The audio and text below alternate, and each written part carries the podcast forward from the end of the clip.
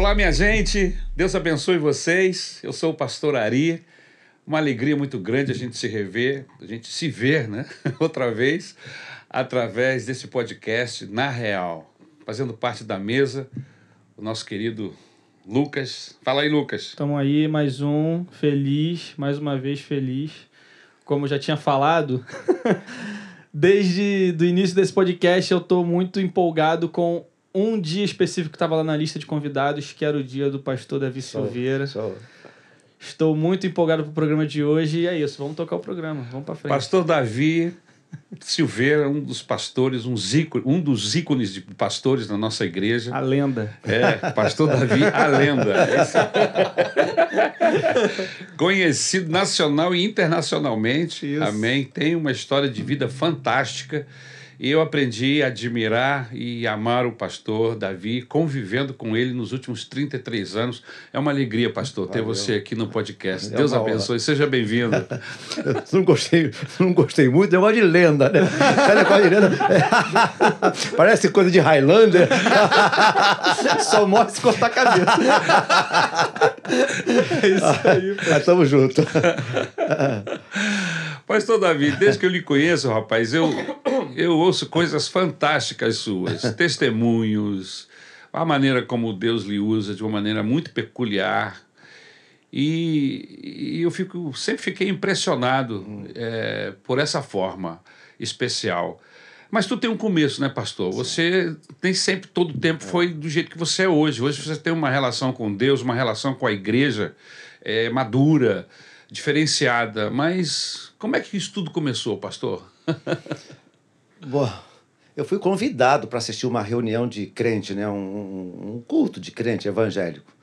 E isso eu estava com 19 anos. Eu não. Eu não. Eu, eu não tinha hábito nem de falar com crente, né? eu, não, eu não gostava de falar, nem falar com crente, porque vocês pensam que eu sou esquisito hoje, eu era muito mais esquisito. eu era muito mais esquisito, porque eu tinha um cabelão na cintura, sempre amei, gostei muito do preto, então ah, os evangélicos de onde eu morava, um bairro de periferia, né? E aí me, me pegavam muito no meu pé, então que eu ia pro inferno, meu cabelo ia pro inferno, etc. Aquele, negócio- aquele Você era meio negócio. barra pesada. Meio barra- isso aí, é isso aí. Era meio barra pesada, né? Então, eu nunca, nunca tive esse, esse desejo de ir à igreja ou uma, uma reunião.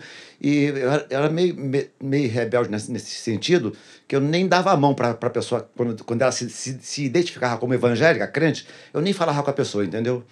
Algumas vezes, minha mãe sendo evangélica, da Assembleia de Deus, quando alguns crentes entravam na minha casa pela porta da frente, eu saía pela porta dos fundos, já para não falar, para não ter esse, essa, essa, essa, esse contato, né? Então, aí quando, quando eu fui convidado para Você, assistir mas você então veio de uma família evangélica. Família evangélica. Minha mãe, mesmo antes de se casar, já era uma mulher evangélica, crente, e criou todos os filhos no evangelho. Quantos filhos, pastor? Doze filhos. Caramba. Somos dez hoje. Doze, somos nove hoje. Nove. Doze filhos. Faleceram? É, sim, Sim. faleceram. É, é, hoje somos nove. Dez, onze, três faleceram. Correto. Mas criados no lar evangélico, entendeu? Sei como é que é. A única pessoa cristã com quem eu falava era minha mãe. Porque Quero obrigado. Não tinha jeito, não tinha pra onde fugir, né? ou fala com ela ou não come. não almoça e não janta. E não tem onde dormir. Mas aí você estava falando, você foi convidado para É. Uma reunião aí, Nessa evangélica. toada, né, eu fui convidado para assistir uma reunião no centro da cidade, Rua Araújo, Porto Alegre, 71, nono andar. Você sabia que era uma reunião evangélica? Eu, eu, eu desconfiava por quê? Porque essa, Armadilha. é, é, essa moça, já, já sendo lá de Caxias também, já tinha essa, essa é, a vida mudada e eu sabia que ela andava frequentando reuniões de crentes, entendeu? Aí ela me convidou para ir. te convidou. Aí ela ficou seis meses me convidando. Como é que foi esse encontro entre você e essa moça? Foi simples, porque a minha, a minha irmã, a minha irmã, tinha aulas, é, é, estudava numa escola, e, né, e o professor de matemática dela, ela começou a namorar o professor de matemática Caramba. dela. Minha irmã começou a namorar o professor de matemática. Teve uma ocasião que ela me deu um bilhete para que eu, eu, eu ia trabalhar de manhã, que eu fosse levar esse bilhete na casa do namorado dela, professor de matemática dela, da escola. certo. E quando eu fui levar o bilhete, eu tinha uma motocicleta na época, uma 125 cilindradas, conversei com a 125. é, é, fui levar o bilhete, duas moças vieram no portão atender, entendeu? Sim. Que era a Regina e a Márcia, duas meninas. Uma tinha o quê? 20 anos, a outra tinha 17 anos. E aí eu cheguei para minha irmã e falei assim: olha, gostei de ter ido lá. Tem mais bilhetes para levar? Umas meninas bonitinhas, né? Aí foi por aí que começou. É, aí começou, aí, ó. Umas meninas bonitinhas. Aí eu, brilhou. aí, aí eu comecei a querer impressionar, né? Coloquei uma, uma calça eh, jeans nova, uma, uma bota nova, comprei uma luva bacana, uma, tava de motocicleta, né? Aí ela, e ela realmente, não sei por que cargas d'água, mandava outros bilhetes. Aí eu fui levando os bilhetes. Aí teve um dia, É. cara, foi terrível. Teve um dia que ela, ela fala assim: ah, você, você gosta de música? Eu disse: eu gosto de música pra caramba, eu gosto muito de música. Eu ouço música todos os dias. Você gosta de música? Eu disse, gosto. Quer ouvir uma música? Eu disse, quero. É, é, era um... Era um, Um LP. É um LP. Um LP. Aquele bolachão. Um bolachão. O, o pastor dela estava lançando aquele CD. E os membros estavam vendendo... CD. Vendendo o disco. O disco. E os membros estavam vendendo o disco para ajudar. Sim. Cara, foi terrível. Aí sentei na sala, ela trouxe um copo d'água e tocou a música lá, o cara cantando. Cara. É mesmo? Eu ouvia Led Zeppelin, eu ouvia Satana, eu ouvia tudo que você imaginar de rock. Aí o cara começou a cantar assim, ó. Senhor, vem ficar comigo. Cadê? Eu até arrepio de raiva. foi terrível. Cara, foi, foi legal, não foi legal. Não foi legal. Eu disse, o que, que eu tô fazendo aqui, cara? Que que eu- Aí ela, com boa intenção, né? Ela fez com boa intenção, mas não caiu legal, não. Se fosse depender da música, você não tinha Não, chegado. não chegava não. Muito ruim, cara, muito ruim. Aí ela, ela começou a me convidar, me convidar. Depois de seis meses me convidando, eu decidi ir a tal reunião, Ah, não pela reunião, porque as duas moças frequentavam essa reunião, né? A Regina e a Márcia. Eu falei assim, ó, que cair na rede é peixe, né? Uma das duas era para pegar. Eu tinha, não vou falar a idade não, que pega mal. Era era novinho. Garoto, novinho. Era um garotão. Garotão, é. mas as duas deviam ter mais ou menos a mesma, quase É, a mesma idade, né? Ela com 20, a Regina com 20, a Márcia devia ter 17, né? A Márcia é mais nova. Mais nova, Márcia é mais nova. Aí fui. Por incrível que pareça, no domingo que eu decidi ir à reunião, a reunião era domingo às 18 horas na centro da cidade, eu morando em Caxias, peguei a motocicleta e fui para lá. Quando eu passei pela, pelo Caju, aí vem o gasômetro, Sim. An- antes da, antes da rodoviária Novo Rio, vinha o gasômetro ali e passava um trilho de trens. O trem de carga passava ali. Isso. Isso. Quando eu passei ali a motocicleta, eu entrei entre os. Eu não vi, né? eu não percebia isso. Eu, eu entrei entre os trilhos. Na hora de sair, foi um dos piores tombos que eu levei na minha vida. Caramba. Eu levei um tombo de ralar os dois lados e entortar a moto, o, o, o garfo da motocicleta entortou. Ai. Então, então eu trabalhava no Grajaú nessa época. Eu empurrei a motocicleta da rodoviária, da rodoviária Nossa. até o Grajaú. Cara, é longe. Empurrei. Umas duas horas e meia a três empurrando a motocicleta no, no MUC. Aí eu comecei a questionar, poxa, eu, fui, eu ia a tantos lugares, tantos programas, eu, eu, eu sempre fiz parte de, de grupos né, de motocicletas, de motociclistas. A, a turma era 2T5, a turma da 25. Íamos para tantos lugares e não- Viajava, né? de, de boa. E indo para a igreja, poxa, Deus devia estar me guardando, né? Tá acontecendo, né? Pô, cara, Deus devia estar me guardando. Que Deus é esse que eu tô indo? Suou mal a coisa. É. Pegou mal para Deus pra caramba. Tem, que, tem que explicar isso direito. Nos outros lugares que eu ia tanto, não caía indo para a igreja, cara. Caraca, e aí? Eu levei um tombo, mas foi um tombo assim que eu me ralei todo. Eu tava de jaqueta nova, rasgou a jaqueta, calça nova, rasgou a jaqueta. Minhas luvas eram luvas de pelicas, novinha. Eu, eu usava um relógio, um cronômetro, no, zerinho. Ele ralou assim no asfalto, ó, Já era. triturou o relógio. Foi, foi, um, um tombo para Perdeu muito ali. É, então eu fiquei bypassado, né? Eu disse, aí, todo machucado, eu não podia deixar minha mãe saber que aquilo tinha acontecido. Sim. Aí eu comecei a usar roupas de manga, calça. Eles nunca viram. Meu- Até meus, o- meus pais nunca viram eu machucado. Até hoje ainda tem umas marcas aqui do meu lado direito. É mesmo? Aí, aí eu fiquei realmente aos avessos com Deus, né? Porque não, não, não entrou na minha cabeça aquele negócio. Era para eu ter ido, para eu ter gostado, para ter sido legal. É. Eu disse, poxa, Deus não, não me protegeu, não. Mas só que elas não desistiram de convidar. Elas continuam. Olha a importância da insistência, né? A persistência a persistência do, do, do, do, do evangélico, a, a, porque a, nós passamos por crises, né? Sim. E tudo faz parte do processo de Deus na nossa vida, né? É verdade. Mas eu, tava, eu não estava entendendo isso. Elas, elas convidaram, convidaram, convidaram. Eu consertei a motocicleta e meses depois, três meses depois, lá estava eu indo mais uma vez. Então, essa primeira vez foi muito legal. foi muito legal. Que maneiro. Mas aí você. Hum. é, aconteceu isso, ela continuou insistindo. É. E você finalmente foi na BI, Fui, fui na BI. no culto. É, entrei na BI, cara. Sabe aquele negócio que você está num lugar errado? Sei. Você se sente assim, o mais sujo de todo mundo, o mais pecador, o mais fedorento. Aí tu vem para aquele auditório que gente querendo acertar com Deus, querendo falar com Deus. E eu não estava ali para falar com Deus. Eu estava ali para querer dar uns beijos numa, ou numa ou noutra.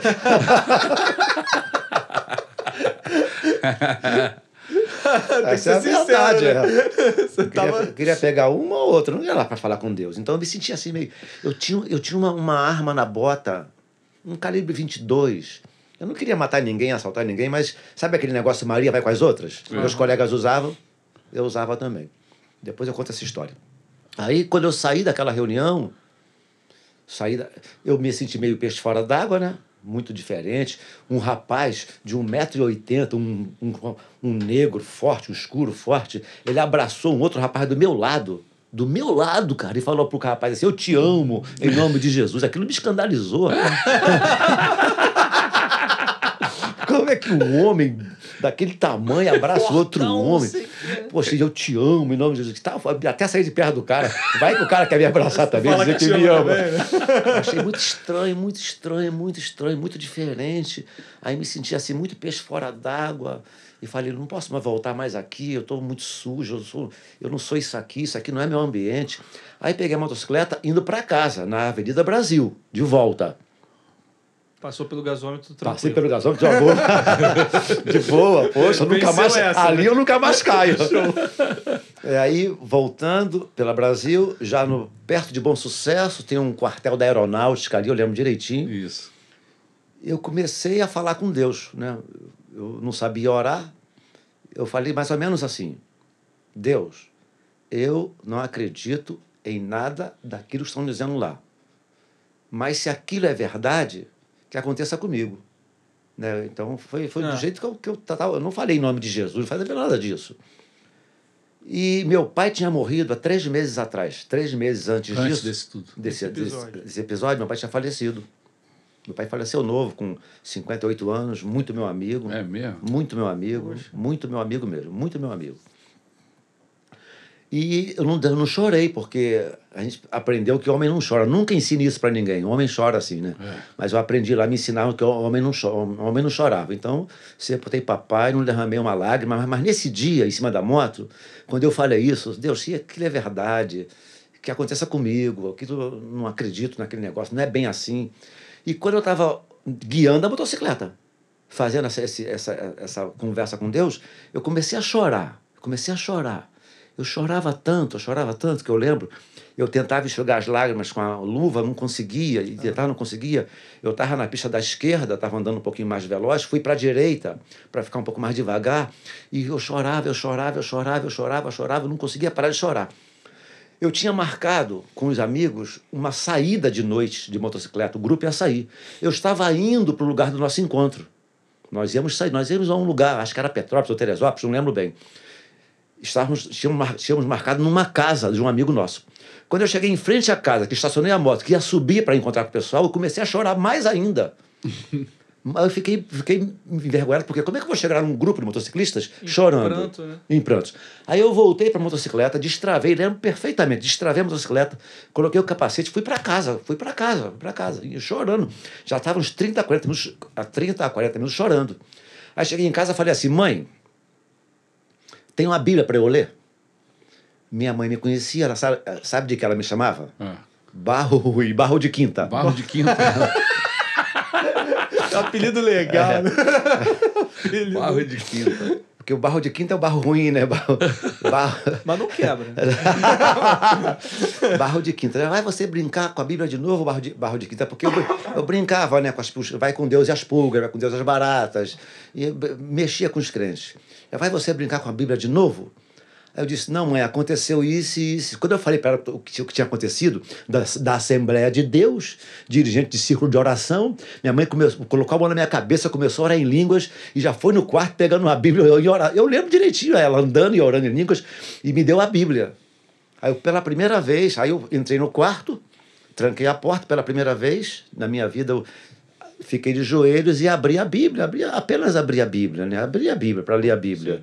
Aí eu li a primeira vez na minha vida um texto da Bíblia que está registrado em João 8:32. Diz assim: Conhecereis a verdade e a verdade vos libertará. A primeira coisa que eu li na Bíblia: Conhecereis a verdade e a verdade vos libertará. E começou esse processo então de libertação mesmo. Libertação Caramba, em que todas as áreas, em todos os sentidos. Em todos os sentidos. Entendeu? Conhecereis a verdade. Então foi a primeira vez que eu li a Bíblia e nunca mais parei de ler a Bíblia até hoje. Entendeu? Foi, foi esse o início. E aí aquela moça que tinha me convidado para ir à reunião, eu contei para ela. Aí a minha vida, as minhas programações começaram a mudar. Essa moça começou a me chamar para ir para o estudo bíblico, estudo bíblico. Eu ficava na praia, sexta, sábado domingo. Eu era rato de praia, rato de baile, rato de motocicleta, de grupo de motociclistas. E aí ela começou a me, me, me- incentivar a fazer estudo bíblico. Ir para a igreja domingo de manhã, estudar a Bíblia. Negócio que era mó chato, coi- né? Poxa, coisa, coisa, não tinha nada a ver, né? e aí, aí, aí começamos a namorar. Começamos a namorar.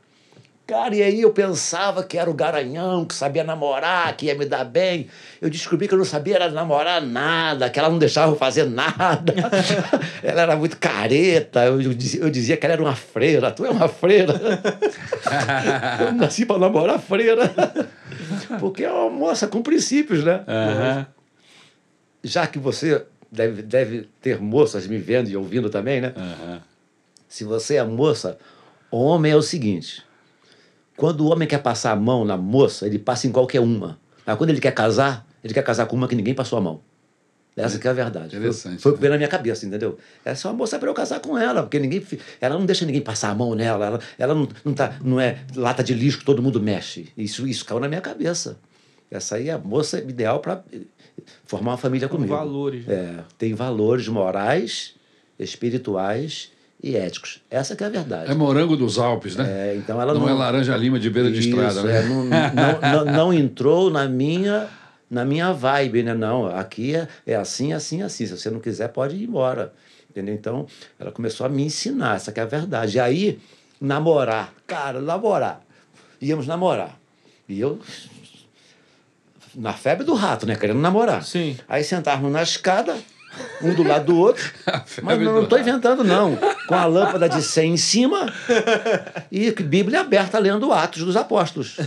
Esse era o namorado. Ao cumprir-se o dia de Pentecostes, estavam todos reunidos no mesmo lugar. De repente, veio do céu um som. Eu me lembro direitinho disso, da terra veio um vento impetuoso, encheu toda a casa. E ela dizia: Você precisa ser batizado com o Espírito Santo.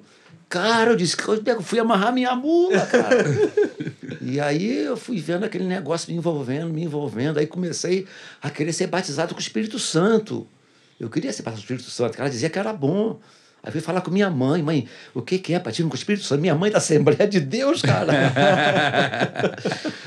Você precisa mesmo ser batizado. Fala, pode Deixa eu falar. fazer uma pergunta. Mas você era barra pesada ou Hum, parecia barra pesada? Nunca fui barra pesada. Pois é, porque sua É. mãe era crente. É, seu- nunca fui. seu Se deu pai- princípios. É, para vocês terem uma ideia, eu, eu costumo, um estilo, eu né? costumo dizer, né? Eu tenho cara de chincheiro, mas nunca, eu nunca pus um cigarro na boca. Tenho cara de maconheiro, mas pra tua, pra tua infelicidade eu nunca fumei maconha. Igual aquele cara falou? É. Nunca fumei maconha, nunca, nunca pus um cigarro na boca, eu não sei tragar, não sei fumar, nunca usei cocaína, não, não, não, nunca usei droga nenhuma na minha vida. Você curtia moto? Nunca. Curtia motocicleta, praia, sou, sou apaixonado pelo mar, sou apaixonado pelo mar, tenho uma paixão pelo mar incrível, então eu sempre gostei de motocicletas, esportes, mar, mas nunca me envolvi com. E menino, né? E namorar. E namorar. Especificamente de mulheres. No escurinho do cinema, né? Usando drops de anis, longe de qualquer problema, perto de um final feliz. Era namorar, entendeu? Eu queria namorar, entendeu? Aí, aí é, é, é, nunca fui se barrar pesado, nunca briguei na rua. Nunca, nunca, não lembro um dia que eu tenha brigado na rua com alguém. Nunca, nunca fui barra pesada. Mas ah, esse estilo. É o estilo, é, né? Bad boy. É, cabeludão, roupa de preto, motocicleta. Porque que nessa legal, época. Que maneiro. Nessa época, sinônimo, não hoje nem tanto, mas nessa época, sinônimo de motociclista era, era vagabundo, era maconheiro, chincheiro, entendeu? É. Era muito esse estigma. Uh -huh. Muito esse estigma. Mas nunca, nunca mesmo. Mas depois você começou até a gostar do o Senhor vai ficar comigo, né? Depois, depois eu passei a vender o justo, o Senhor vai ficar comigo. Eu passei a vender o justo, o Senhor. Treinava, até cantei até na igreja, fiz um solo uma vez. Foi mesmo? Não acredito. Ai, ai, então, cantou o senhor vai ficar comigo? Eu cantei o. o, o, o... Meu nome é Batimeu? Não.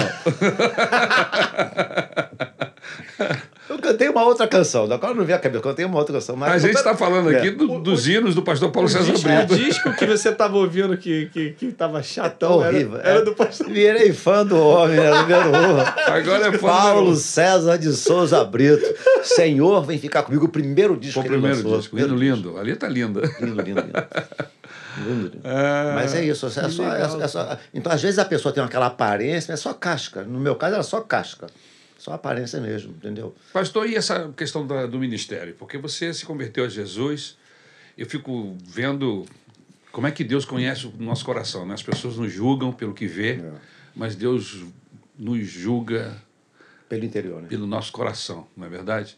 E Ele viu o seu coração, sabia quem você era, trouxe você para perto de para perto dele, né? Usou a sua esposa hoje, né? Hoje, Regina, é. hoje é sua esposa. Sim. E... Somos casados há 40 anos. 40 Olha, anos. Temos dois filhos, dois e... filhos já casados. Então. E ela tem três netos. Usou a Regina para. ela tem... Grife isso, ela tem três netos. ela, tem, não, ela tem três netos, ele não quer ser avô, né? Grifo meu, ela tem três netos. Você não é vovô, não. que esses netos não lhe ouçam. que já ouviram, pior que já. Fala. Muito bem. Mas Deus trabalhou no seu coração, trouxe você de uma situação de distante né, de Deus dúvida, e, e, dos processos de igreja, o seu gosto musical, inclusive. Né? E Mudou Deus foi também, transformando esse, esses valores a ponto de você hoje ser um pastor. Você é pastor há 40. Sou pastor há 37 anos. 37 anos. É. Quase 40 anos de pastorado. Ou seja, você entre o processo de conversão e o pastorado demorou o quê? Oito anos? Oito anos, exatamente. Oito? Exatos oito anos. Oito, ou seja, oito anos depois, é. você era um pastor, é. Caramba, pregador do evangelho, pregar, tempo, é. pregar livros. Ficava pregar é. livros como, como poucos. Ah, é. eu costumo dizer que a minha praia não é nem igreja, é mais ar livre, né? É. Eu gosto mais de rua mesmo. Pregar livros. Tá a gente prega na igreja porque é a nossa função, mas eu, a minha paixão é...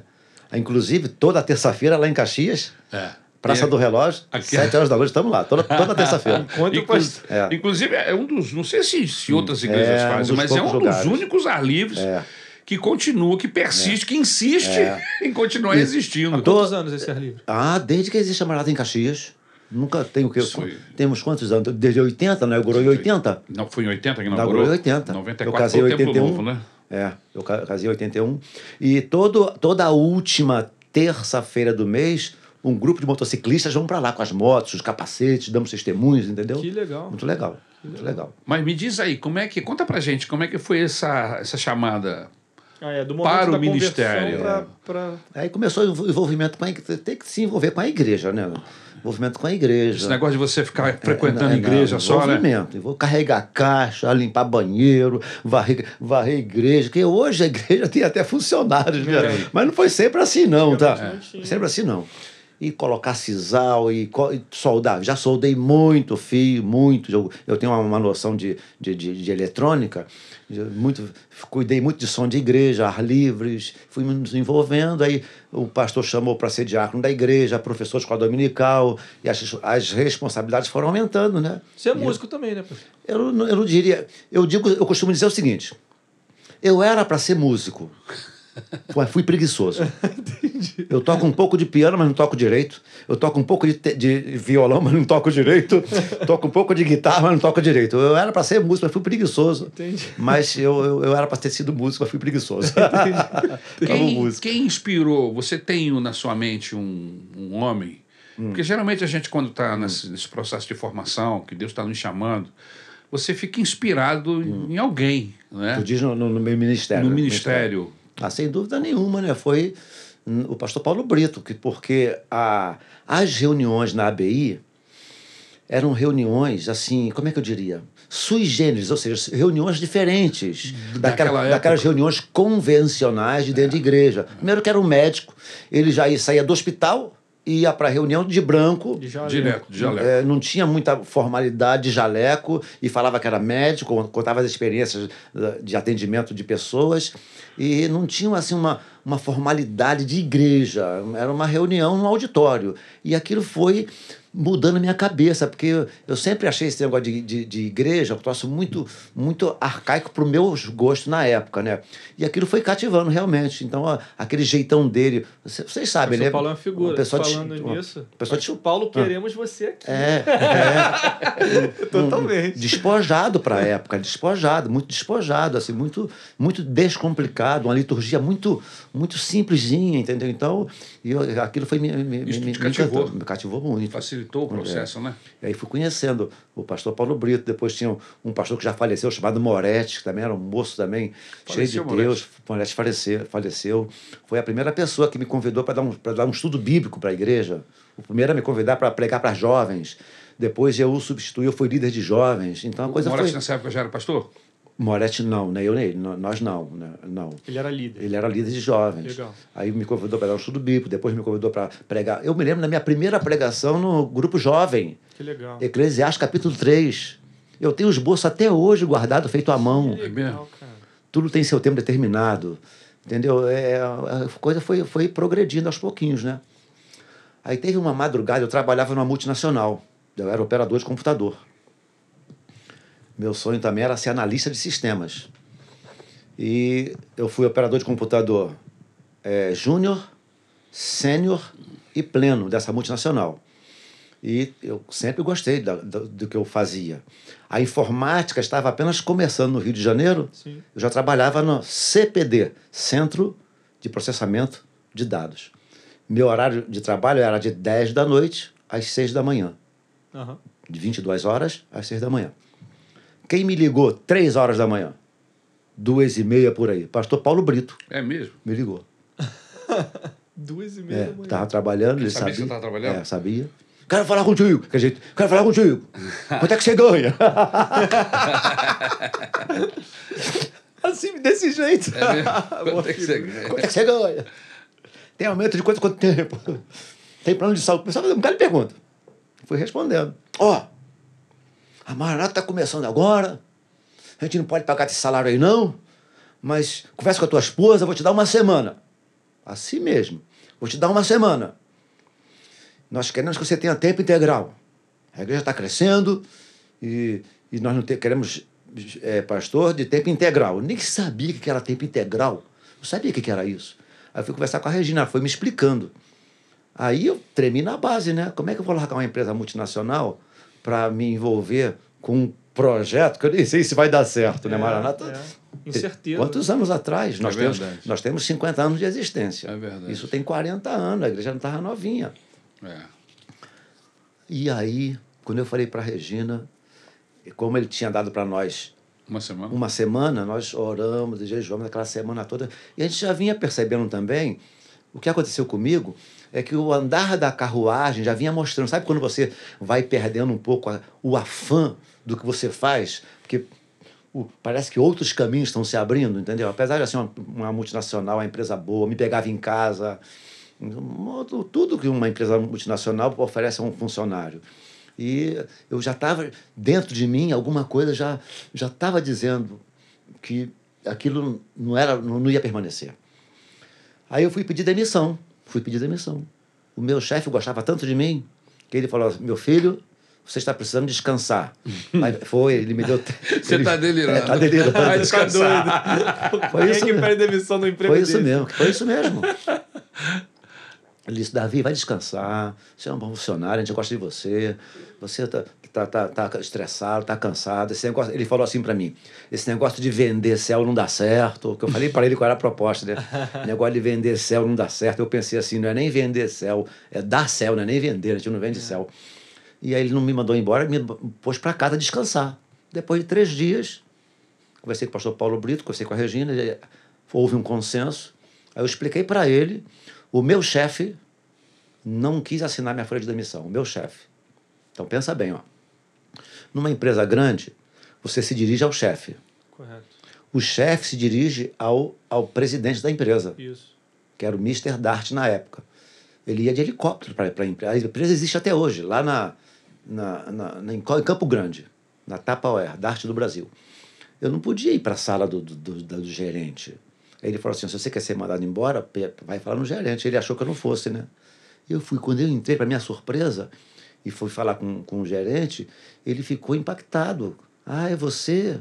Você que é o nosso pastorzinho, que a empresa tinha é, 24 horas funcionando, então turnos de 8 em 8 horas.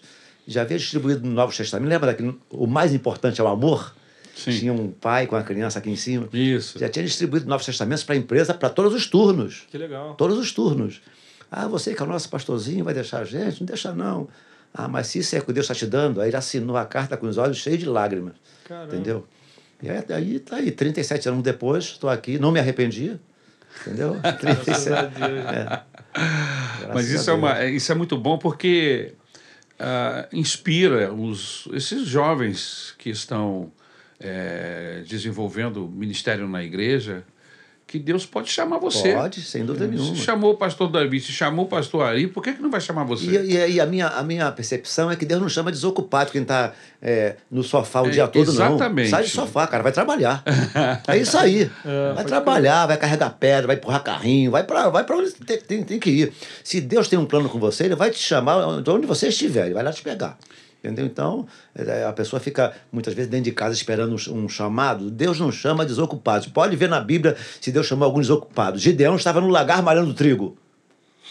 Aí Deus vai lá, chama, cheio de medo, mas estava no lagar malhando trigo. Davi. Davi cuidando de ovelhas, e to, trabalhando. to- todos os chamados, todos os que Deus chamam, tá sempre Moisés. sempre envolvidos com, com pessoas, com, fazendo alguma coisa. Deus não chama desocupados. Vai se envolver, vai trabalhar, vai fazer alguma coisa e Deus tem como chegar até você. E aí você trocou a 125 por um combão branco. Um- Uma Kombi branca. Aí eu queria casar. Aí Você é não era outro- casado ainda, não? Não, não. Aí eu queria casar. Não, quando eu fui ordenado, eu era, quando eu fui ordenado, eu era Sim, casado. sim. Mas na época da moto, eu tinha 125. É. Aí tava na, fiquei noivo dois anos depois e queríamos casar. Mas aí eu queria comprar uma casa. Não queria pagar aluguel. Eu, eu- eu- me- meus pais me ensinaram que o ideal era eu casar sem pagar aluguel. Eu aprendi isso de berço. Aí eu vendi a 125, vendi, Queimou a bichinha. queimei a bichinha e dei entrada numa, na, casa, na minha casa própria. A casa que eu tenho hoje, Num tempo que você vendia uma moto e dava entrada numa casa Exatamente. própria. Caramba, cara. eu peguei 75 mil cruzeiros. Cruzeiros na moto. E eu, é, eu, eu, eu sou meio nostálgico, né? Não parece não, sou meio nostálgico. Eu tenho a nota fiscal dessa motocicleta quando eu comprei, eu comprei ela zero. Caraca. Eu Mas comprei a, ela... a- a- uma moto também, antigamente, lá era muito mais cara do Muito que mais hoje. cara, hoje ela é é. mais É, popular, é ficou mais- mais É, hoje barato. tem. É. Não se comprar moto em 50 vezes, 12 vezes. Eu comprei à vista. É. Eu peguei o dinheiro, eu peguei o dinheiro. Botei em cima da mesa, na Kiko Motos, funcionava aqui na Conde de Bonfim, lá, lá em cima, perto do Morro do Borel. Peguei o dinheiro, coloquei em cima do balcão o dinheiro, peguei a, à vista. doideira, só doideira.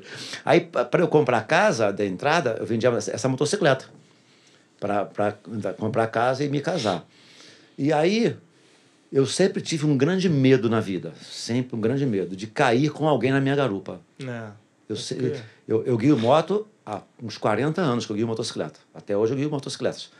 Mas sempre tive o pavor de cair com alguém na minha garupa. Nunca aconteceu. Aí nunca aconteceu, até hoje. Eu nunca caí com alguém. na- Já caí, sozinho. Sozinho. Eu tinha um pavor de cair com a minha esposa, entendeu? Eu tinha pavor. Aí eu vendi, vendi para comprar casa e fiz um trato com ela. Mais tarde, quando os filhos estiverem maiores, eu vou comprar, vou voltar a andar- de motocicletas. Agora não, porque eu, eu- outro medo que eu tinha era que meus filhos Pegasse gostassem de motocicleta. Eu nunca coloquei meus filhos em cima de moto. Você tinha medo de influenciá-los. Tinha medo sempre tive. Eu nunca coloquei meus filhos em cima de motocicleta. Nunca. Porque motocicleta, a pessoa fala assim: moto é perigoso. Carro é perigoso, moto é perigoso. Mas quem está em cima é pior. É. Quem está em cima é pior. Então eu sempre tive muita coisa. Nunca andei sem capacete, nunca andei sem equipamento, nunca atravessei numa, numa, numa esquina de, direto, sempre, sempre com as. Com, a, com Mesmo com o sinal aberto, dá uma freadinha. Mesmo com o sinal aberto. É, lógico. Mesmo com o sinal aberto. Então, Não sabe quem é tá a chamada lá. de direção defensiva. Então, sempre tive medo. Aí eu, eu fiz essa proposta de esperar os filhos crescerem e depois eu, eu compraria a motocicleta novamente.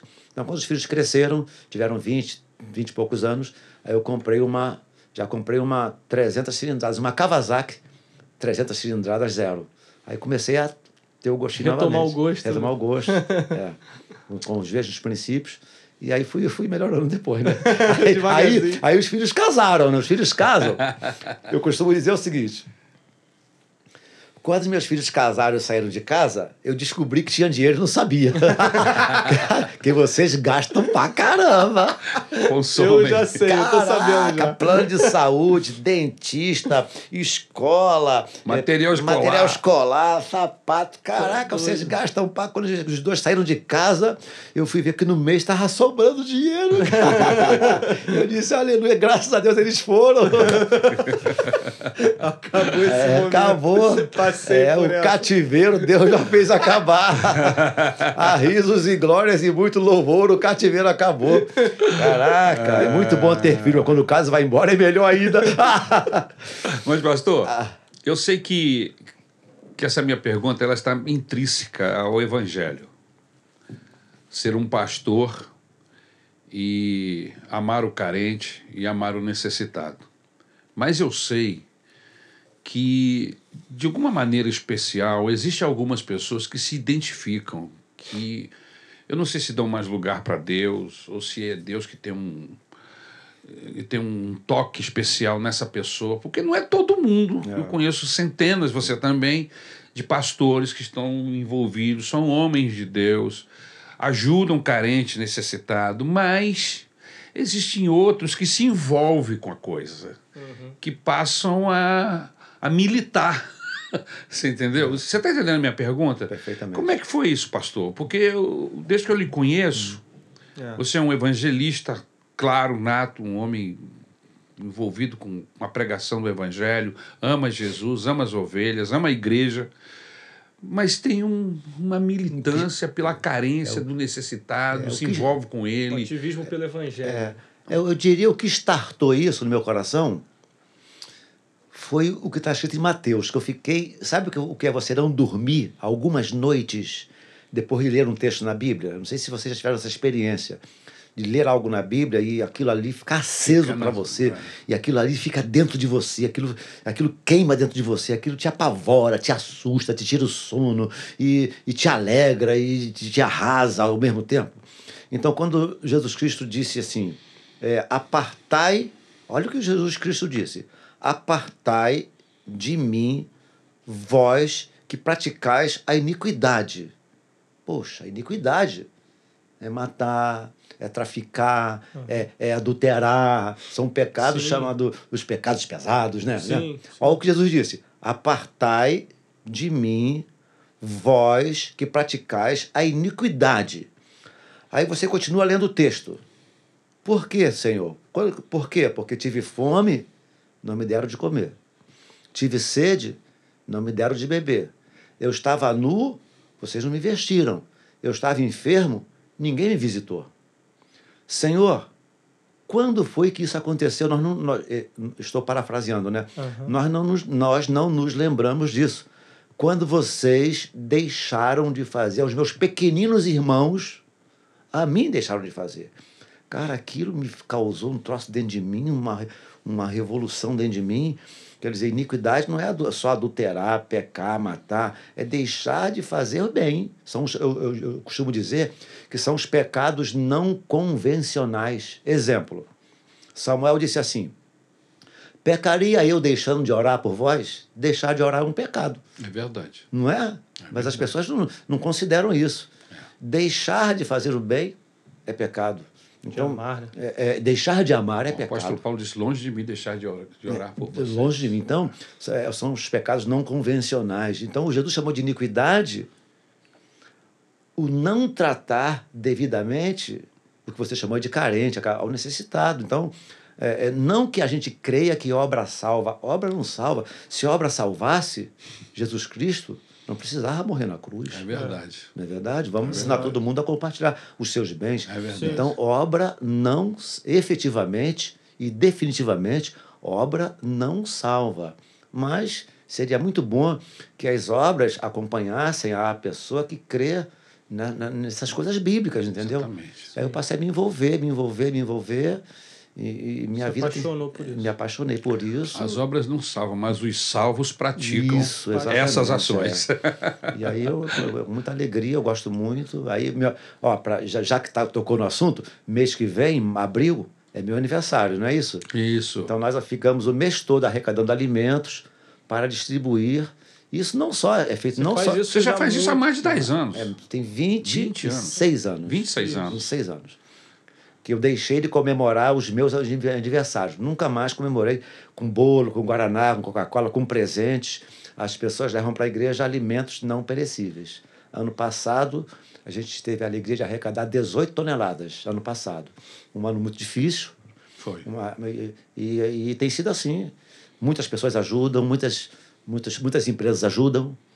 Inclusive, é, dessas... Como é que eu faço para chegar esse alimento até lá? Eu quero dar uma, uma, uma cesta Essa, de, de é, alimentos. Ela, ela, pode se dirigir ao, ao, endereço da Igreja de Caxias, né? Rua Humberto de Campos 107, se dirige ao, ao endereço da igreja. Igreja Missionária Evangélica Maranata, Missionária, Rua Humberto de Campos, número 107. Rua Humberto de Campos 107, Caxias. Pode se dirigir à igreja e deixar o alimento lá. E no ano passado, né? Foi uma experiência muito legal. Nós arrecadamos 18 toneladas. Nós ficamos dois meses e meio distribuindo, que a gente conta, a gente separa, para dar satisfação à igreja que está acontecendo, né? Tudo é contabilizado direitinho.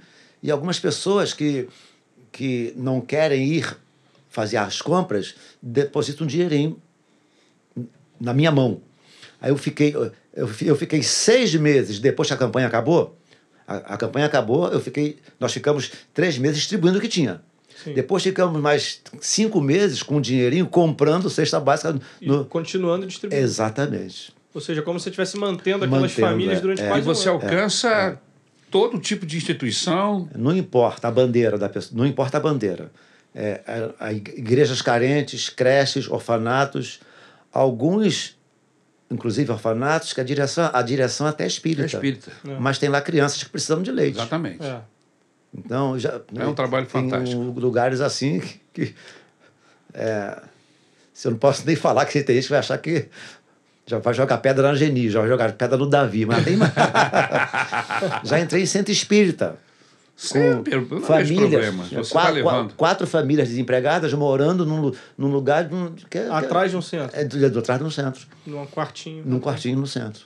Aí peguei a Kombi da igreja, chamei dois diáconos, fomos lá. E aí é, é um negócio assim, realmente. Pô, deve ser fantástico. Diferente, né? Aí aquele pessoal de branco lá, com a religião deles, não fui okay. lá, não fui lá para mudar a religião deles. Lógico. E ao sair, só fui levar os alimentos. Eles pediram, pastor, você não é pastor? Vem orar por nós. É. Aí o outro, o outro fala assim: não, deixa ele ler, ler a Bíblia para nós também, entendeu? Então, porque eles pediram, entendeu? Eu fui lá com o objetivo de levar os alimentos apenas. Correto. Mas a, a, a, quando Jesus multiplicou pães, ele não separou não os que é. criam dos que não criam. Exatamente. Ele, deu, ele multiplicou o pão para as pessoas que estavam. Para todos que estavam ali. Famintos, entendeu? então é isso, aí. é isso aí. Sem distinção de bandeira. E tem sido bacana, tem sido gostoso.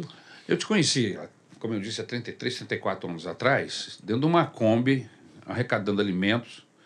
Envolvido com um trabalho que até hoje prospera nas nossas igrejas, que é a madrugada com carinho, carinho. que hoje É noite com carinho. é noite com carinho, Por porque andar de madrugada ficou perigoso para assistir o... Ficamos 23 anos nas madrugadas. Isso. Você Que- foi um, é. foi um, não sei se foi fundador na Maranata, acho que sim. É, na Maranata, sim, na Sim. Maranata. Na Maranata. Desse trabalho, isso há Na mais Maranata. de 30 anos É, na atrás. Maranata. Que É. legal. É. É, esse trabalho ele, ele, ele, ele consiste em levar assistência para as pessoas que vivem em situação de rua. Vulnerabilidade. A gente de prepara rua. uma equipe, né? Porque para você, no, no caso, nessa época, né? Ficar na rua de meia-noite às 5 da manhã, Rio de Janeiro. Já, já, já ficamos muitos, muitas, vezes. Só que lá- ficou difícil. É Lapa, Cruz Vermelha, Só nesses Cinelândia. lugarinhos, esses lugarzinhos bons, né? É. Então já passamos por, Seguros. por situações bem, bem, bem. É, já era complicado adversas. naquela É, época. Já imagina, imagina hoje, Com entendeu? certeza. Hoje Então tá prepara o grupo, a gente em oração e preparação e gente séria, sempre foi, sempre foi muito, muito bom, muito tive, tive experiências assim Conta maravilhosas. umas experiências É, aí conta de pessoas que você se encontrou com ele, de que eram pessoas que me- são, são- eram mendigos, hoje tem um nome mais bonito, né? Pessoas que vivem em situação de rua. Mas, na verdade, são pessoas que estão mendigando, vivem na rua. Não, já é. Eu tenho um amigo hoje que ele é advogado, ele era mendigo na rua. Aí ele foi morar na igreja durante dois anos. Aí incentivamos ele a estudar. Ele fez um, ele fez um, um- um- como é que fala? Supletivo. É um supletivo. Terminar a escola. Fez um, fez um, prestou um concurso público, passou por concurso, concurso público. Passou. E aí eh, começou a estudar e começou a melhorar financeiramente falando. Hoje ele é advogado, ele é protético, tem casa própria e carro quitado, entendeu? Gente que era de rua, gente que vivia nas ruas de Copacabana. Você está falando daquele, daquele irmão lá de, de Copacabana? Exatamente, Aquele é. grandão? É, é, então, era, era um dessas pessoas que vivia na rua. né? Então, vários casos. Eu estava subindo, ó, subindo a escadaria da Lapa. A escadaria da Lapa, depois de meia-noite. Pensa num mundo que. Num mundo surreal. A Lapa é. É, surreal, depois de meia-noite. Então, é, é coisas realmente é. terríveis. Estava subindo com um grupo, e aí um garoto pegou na minha calça, pegou na minha calça um garoto, disse, pastor, pastor, pastor. Pegou na minha calça. Eu disse, tu me conhece de onde? Você já pregou na minha igreja. Ele era evangélico, estava na igreja, aí se envolveu com garotos que usavam drogas. Ele estendeu o braço assim para mim, ele mostrou Tudo furado. todo furado, várias picadas. Tô morrendo, eu tô morrendo, eu tô morrendo. Eu disse, você vai morrer mesmo. Desse Esse é o caminho para esse é o caminho para morrer rápido. E aí, eu perguntei para ele, e aí? Você não sugere, né? Tu tem que perguntar. E aí? Tu quer continuar nessa aí? Não, por favor, me tira daqui, me tira daqui, me tira daqui, senão eu morro. Ia morrer mesmo. A gente pega essa pessoa, leva para o centro de recuperação, ele foi recuperado. Você levou muita gente para o centro de recuperação, não? muitas, muitas, muitas, muitas, muitas, muitas. Incan- Incontáveis, muitas. Até cansei mesmo. A gente cansa, né? É, com certeza cansativo. Não, não, É. não é um trabalho. Tava ali em. Copacabana, gostava muito de andar assim na praia, na beira da praia. Duas, eu gosto de praia, né? Eu gosto de mar. Duas horas, três horas da manhã, de madrugada. Tava assim andando, isso no evangelismo. Aí eu fui oferecer um folheto a um rapaz. Eu, e sempre em dupla ou em trio, nunca sozinho. Aí ele falou assim para mim: Aí, garotão, tu tá, falou para mim, tu tá numa furada, hein? Falou para mim. Eu disse: É, tô vendo. Por quê? Aí, falando de Deus, de Bíblia, essa hora, cara. Aqui, ó. Ele tava com a seringa na mão. Aqui, ó, mais uma. E injetou na minha frente. E Tô vi- numa boa. E viajou. É, tô numa boa. Tá legal. Termina teu serviço aí, eu vou ficar com você um pouquinho aqui. Aí sentamos com ele ali, ficamos um tempo para ele se ajeitar ali. Aham. Esperei meia hora mais ou menos. Aí eu cheguei pertinho dele e falei assim: olha, fala para mim aqui que você tá numa boa, tu tá feliz da vida e é isso que você quer que teus filhos façam. O cara começou a chorar, começou a chorar, começou a chorar. Aí começou a contar que ninguém injeta ácido na veia porque tá feliz, É. porque tá alegre com a família, porque tá tá satisfeito com o mundo. O cara tá sempre Aquilo ali é vingança. co- contra ele mesmo. Exato. É, contra ele É mesmo. uma é atitude de mesmo, é. vingança, Esse tá vinga- tudo dando errado, Isso, vou isso, isso, mais isso, aqui. isso, isso, Bi. Diz que você está super feliz e quer que seus filhos façam a mesma coisa. Aí ele começou a chorar, começou a chorar, me agarrou aqui na cintura, ficou agarrado, deitado no chão mesmo, agarrado aqui, chorou por umas duas horas. Aí eu falei assim, ó, eu não vou te levar agora não, nem hoje não, para lugar nenhum. Se você quiser, daqui a dois dias eu vou estar aqui nesse mesmo horário. Você esteja aqui limpo. Se você estiver limpo, limpo que eu digo é Sim. sem o ácido, né? Sim, te- a gente vai te levar para um lugar, tu vai gostar. E ele, dois dias depois, Ele estava lá. ele estava lá. Que legal. Com a matulinha dele. Na época, o que era? Desafio Jovem, não? Aqui na- tinha um desafio jovem também, então já levei, eu trabalhei com eles muitas vezes, mas era um centro de recuperação, né? Centro de recuperação. Me deu Nova Iguaçu, Caxias, Nilópolis, sempre bem afastadinho, né? Também, quando a pessoa Eu, eu quer. brinquei lá atrás que você tinha trocado a 125 por, um, por uma Kombi branca. Que eu- tu vivia dentro de uma Kombi branca, Pra poder cheia de carregar. roupa. Era, para mim era o carro. É, é, Para mim era o carro. Aí eu dizia que era o meu Audi. era Kombi, aí coloquei- cheia de alimentos e cheia de comida. É, cheio de alimentos, só, só andava cheio de, cheio de alimentos, cheio de troço dentro. Não- A sua, pelo menos tinha um ar-condicionado? Nada. Tinha Kombi som. com ar-condicionado? Tinha Tinha um som. som. Tinha um som Um maneiro. som bacana. Kombi com ar-condicionado jamais. Quem projetou aquilo ali, projetou pro sofrimento, entendeu? eu tem um buraco ali embaixo da Kombi, na frente do primeiro banco, que não, tinha, não tem nada ali. Eu instalei um som, mandei fazer um som somente para ali. O som, punk, legal pra caramba. Somzão. som tinha. Então, Pra ouvir o pastor Paulo na altura. Botar no 9 com Pedro Ah, e João. então a Kombi a- a- era, era minha paixão, a Kombi. Minha paixão. O pastor Paulo ficou meio escandalizado, né? Porque é, Ah, mas você nem pintou de preto. nem pintei de preto. Podia ter pintado de preto. não tive essa ideia. tá aí, uma Kombi preta ia ser maneiro. Mas para você andar em lugares, em lugares Sim. que não sejam assim centro, né? Os É, você entrava em morro, subia então morro. É, uma Kombi preta ia parecer um, um, um- um Mas a, carro a, a. Kombi é o carro ideal, né? A Kombi é o carro, Ah, pra fazer lu- esse lugares pobres, lugares carentes, É. lugares pobres, lugares carentes. Então, tu- tudo quanto é morro, tudo quanto é lugar de Kombi, você expl- explica as razões pelas quais você está chegando. Sempre, sempre. Porta Mas aberta. nessa sua trajetória de usado por Deus para abençoar muita gente, você chegou até no lixão, né, mano? Muitas No vezes. lixão em Caxias, O aterro sanitário do Jardim Gramacho. enorme. né? Então, ali, na época, era um Qual o tamanho, pastor? muito grande. Não sei a metragem, mas para você ter uma ideia, 500 famílias viviam do lixo. 500 famílias, não são pessoas, viviam do lixo. É maior do que a quadra aqui da igreja? Põe quadra nisso. É, é tipo um espaço do tamanho do Maracanã. Co- Ou, Maior. ou maior. Caramba. É Então, coisa só para grande. ter uma É proporção para quem tá. Os caminhões de, de, De lixo. Hoje lá, o- hoje o aterro foi fechado, Fechado. né? Mas, Mas os continua cami- cheio de lixo lá, os né? caminhões, o lugar meio inóspito, né? Um lugar muito sujo ainda. Mas os caminhões vazavam lá. Quando o caminhão vaza, desce o lixo, as pessoas vão catar, muitas vezes, disputando com urubus um pedaço de carne.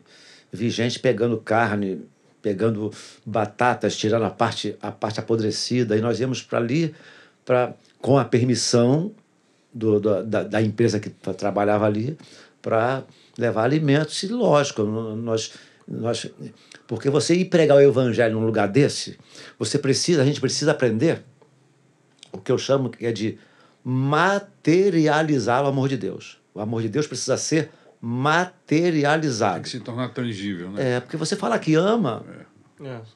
mas se você falar pra, que Deus ama a pessoa, ela fala assim, mas eu estou com fome, e aí? É. Eu não tenho roupa para vestir, e aí? Então você precisa materializar de alguma forma. Famílias, É, crianças, é- todo mundo no lixão. Tirando lixo e catando, separando. Sem idade permitida ou não permitida, todo mundo. descalço, sem camisa. Às vezes a pessoa ela vai usando as roupas que elas acham. Então é muito comum ver a pessoa usando três peças de roupas. Tá, porque ela se veste. Ela acha veste, entendeu?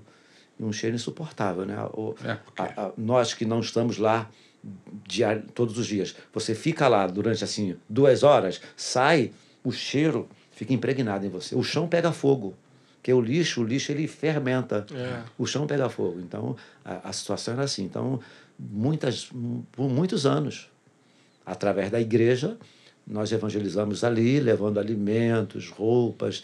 é, Para essas famílias que moram ali perto, eles já, já é constroem ali, as casas ali é, perto para é, poder é. ter acesso. é, mitigando, né?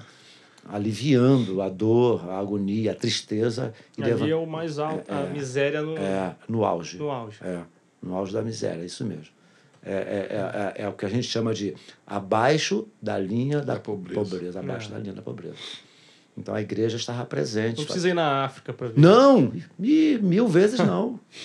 E o senhor já teve na África. Já estive lá em Angola, estive lá na África. Mas não precisa ir para a África, não. Vai só ir para o Amapá, aqui do lado. Não precisa, não precisa, é só ir para o Jardim Gramacho. Não precisa ir para a África, não. E como que surgiu, pastor, dentro dessa, dessa vibe de, de Deus? Como que surgiu a ASCAC?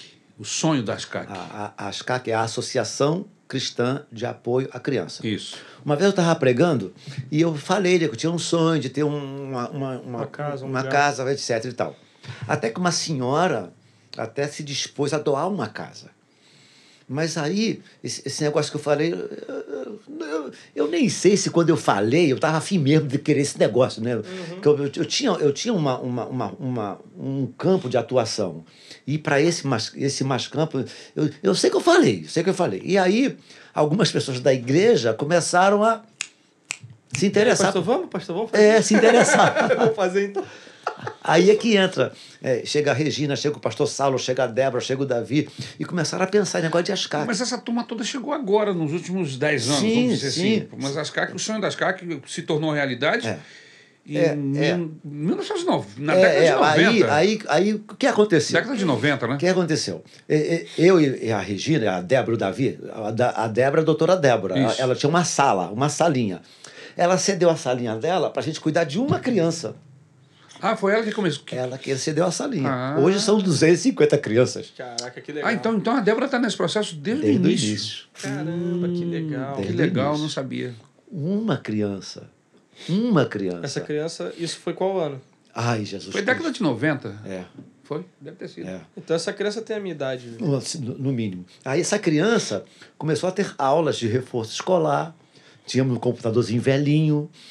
Uma criança. Que legal, cara. Uma criança. Começou a ASCAC, a Associação Cristã. da- Não tinha nem esse nome ainda. Estava nascendo, estava nascedor. Aí duas crianças, três crianças. Aí a, a, a coisa cresceu tanto que nós formamos uma diretoria Perfeito. Agora, essa salinha ela era onde? Qual? lá no lote 15. No lote 15. Pertinho da nossa igreja, no lote 15. Não era o Amapá ainda. Não, onde funciona até hoje o, o, o laboratório do Hemotec. Tá, entendi. Funciona lá, é- Ela era já- lá. ela já trabalhava até no hoje, laboratório na aquela, hoje a, o Hemotec está em outros lugares, mas era ali foi a, a Uma das matriz. salas, né? Uma das... É uma das salinhas, uma salinha pequenininha. Foi a- naquela salinha.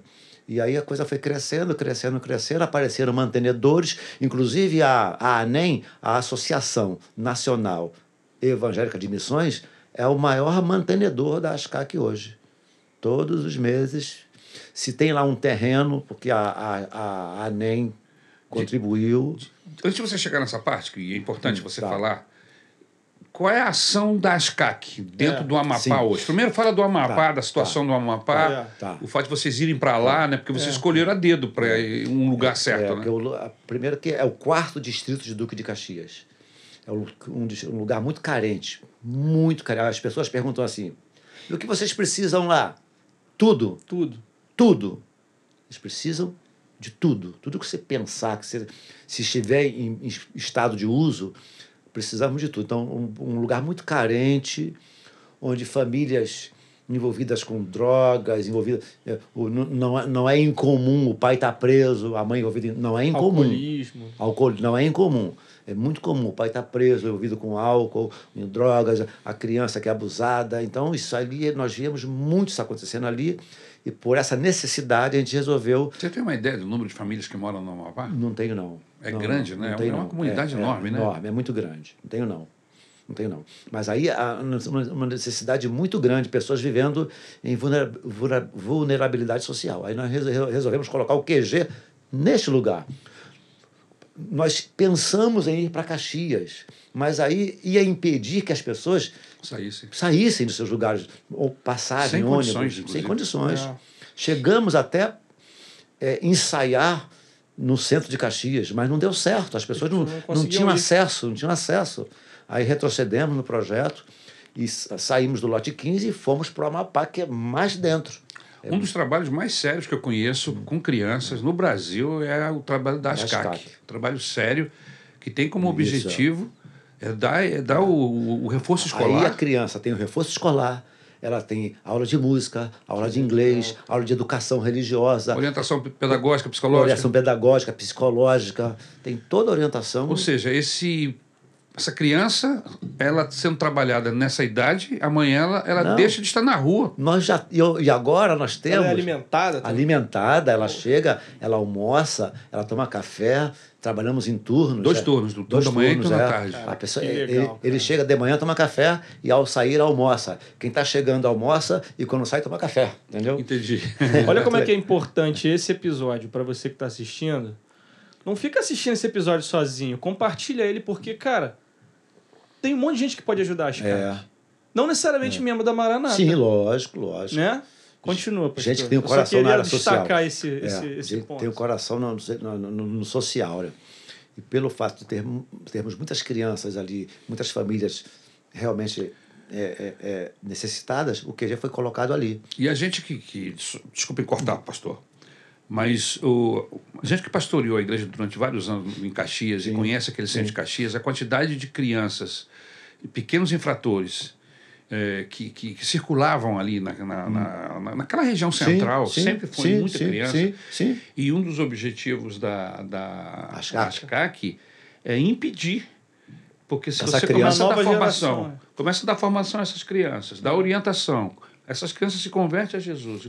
Ou ainda que não venham se converter a Jesus, mas recebem princípios Educação, só. princípios Ah, morais. mas para vocês terem uma ideia, essa semana eu já recebi aqui a, a notícia de que três crianças que foram entraram lá e foram crescendo lá e agora tem o cursinho da- do, do Enem passaram para a faculdade federal, Olha que aí, legal, cara. entendeu? que beleza, hein? Três Que crianças. legal. Três. Estão lá já há alguns já estão lá há anos. alguns anos, cresceram, estudaram. é, hoje também tem o cursinho lá para acesso à faculdade. Três delas, faculdade federal. Duas delas passaram em primeiro lugar. Caraca! Que benção. Que benção. Duas delas Fenomenal isso. passaram em primeiro lugar. Faculdade federal. Fenomenal. Então é Pô, um trabalho. Não, um trabalho seríssimo.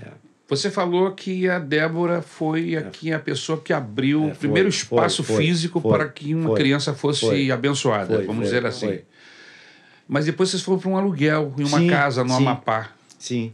Como é que vocês escolheram o Amapá? Porque a região de Caxias tem, tem regiões. Várias regiões. É, a, é, a doutora Débora, Ah, Hoje é a doutora Débora, mas nem sempre foi a doutora Débora, né? Ai, Débora, segura tua onda aí. Vou, vou contar tudo agora. a família dela tem raiz no Amapá. ah, é? Então, a gente passou a visitar o Amapá, ir lá na casa da, da, da família, e ela achou lá uma casa que estava vazia, por um precinho bom que nós podíamos pagar, porque era, era, era baratinho, entendeu? Não tínhamos ainda mantenedores tantos. E aí nós firmamos o QG naquela casa ali, porque ela, ela tá, é, pelo fato dela estar indo lá toda semana ver a mamãe, ver o papai, etc., nós íamos lá, então veio a, veio a oportunidade. Aí juntou fome, vontade de comer. O lugar precisa e tem o espaço vazio. Tem um espaço Legal. vazio. Aí começamos num espaço alugado, realmente alugado. Depois fomos para uma casa maior, alugada. Então você, Regina, Débora, Débora, Saulo, pastor Saulo, Saulo. estão metidos nesse processo desde, Desde o o começo. início, desde o Desde início. o começo. O Saulo, na época, era, É. era membro da É, igreja, é, não era nem diácono, né? Eu fazia parte da diretoria. Hoje eu não faço mais porque tem que dar vez para outros, né? Tem que É isso, tá certo. divi- dividir o trabalho, né? Hoje eu não estou mais na diretoria. Também você não tem Entendeu? tempo, né? Você é É, então hoje eu estou mais devagar. Ando de... Compus hoje de manhã, ó. Ando devagar porque já tive pressa. tá certo. Tava demorando eu compor uma música. então a, a- a Associação Cristã de Apoio à Criança visa isso. É, é, é, é dar, dar suporte para que a criança nem entre para esse submundo, né? Porque a gente crê que tirar de lá é pior. Então é nem permitir que ela chegue lá, dando educação, dando orientação religiosa. Hoje, hoje você tem dois turnos, o total de, de quantas crianças são Em, assistidas? em ali? média, em média, 250 crianças. 250 crianças, meu Deus. É um, é Em um média. número. Isso Em diariamente. É, é, em média. Então, hoje, a, a, a- tem- temos mantenedores. A pessoa fala assim: ah, não posso contribuir com muito. Mas o ideal é contribuir com pouco e sistematicamente falando, entendeu? Sem parar. Não adianta contribuir muito e não contribuir nunca mais. E vocês aceitam a contribuição via Pix, via Sim, e é cartão de crédito? toda vocês têm um, têm um tipo um, um processo se que você, você contribui por tiver, mês? se você tiver a curiosidade de ir no Google e escrever lá ASCAC, aí vem o, o site da ASCAC. Ah, eu queria até que a nossa produção colocasse o, o endereço. Se- É, ah, de repente a gente é, pode é, colocar, na- Na, colocar. descrição do, É. do episódio, é, o é site da é SCAC, sério, não tem ninguém. Instagram da SCAC. Não há sequer uma pessoa na diretoria usando o dinheiro para o seu bel prazer, porque estão todos os profissionais, todas as, todas as pessoas estabilizadas, todos os Legal. membros da igreja, não tem ninguém. Todo centavo, todo centavo que entra na instituição é usado Para na instituição. Para você ter uma ideia, eu disse que nós fomos para um, para um quartinho, uma criança, depois uma casa para, na época, o quê? 10 crianças, depois uma casa para 24 crianças. E hoje? Hoje? nós temos a nossa casa própria, porque alguns mantenedores, mais a ANEM ajudaram a comprar. A, ANEM. O que que é ANEM, pastor? a ANEM, a Associação Nacional Evangélica de Missões. É, um, é chamado de braço missionário da Maranata. Igreja Missionária Evangélica Maranata, que tem o objetivo de ajudar missionários Perfeito. do Brasil e fora, e missionários de instituições. E a, através da ANEM, Associação Nacional Evangélica de Missões, nós, a gente pôde comprar um terreno ali no Amapá. A ANEM firmou esse pagamento e nós ficamos aqui, quanto tempo? Parece que sete anos Com Pa- terreno. pagando, mas sem, sem juros, sem nada. A, a, a, a, a ANEM bancou tudo para nós. Bancou, entendeu? Se não fosse a ANEM, a gente não tinha condição de comprar o terreno, entendeu? E depois o seu... Aí, Sim, pode falar. aí, aí depois que, que o terreno, comp, terreno comprado, estamos pagando aluguel ainda, né? Aí começamos o desafio de construir. Construir.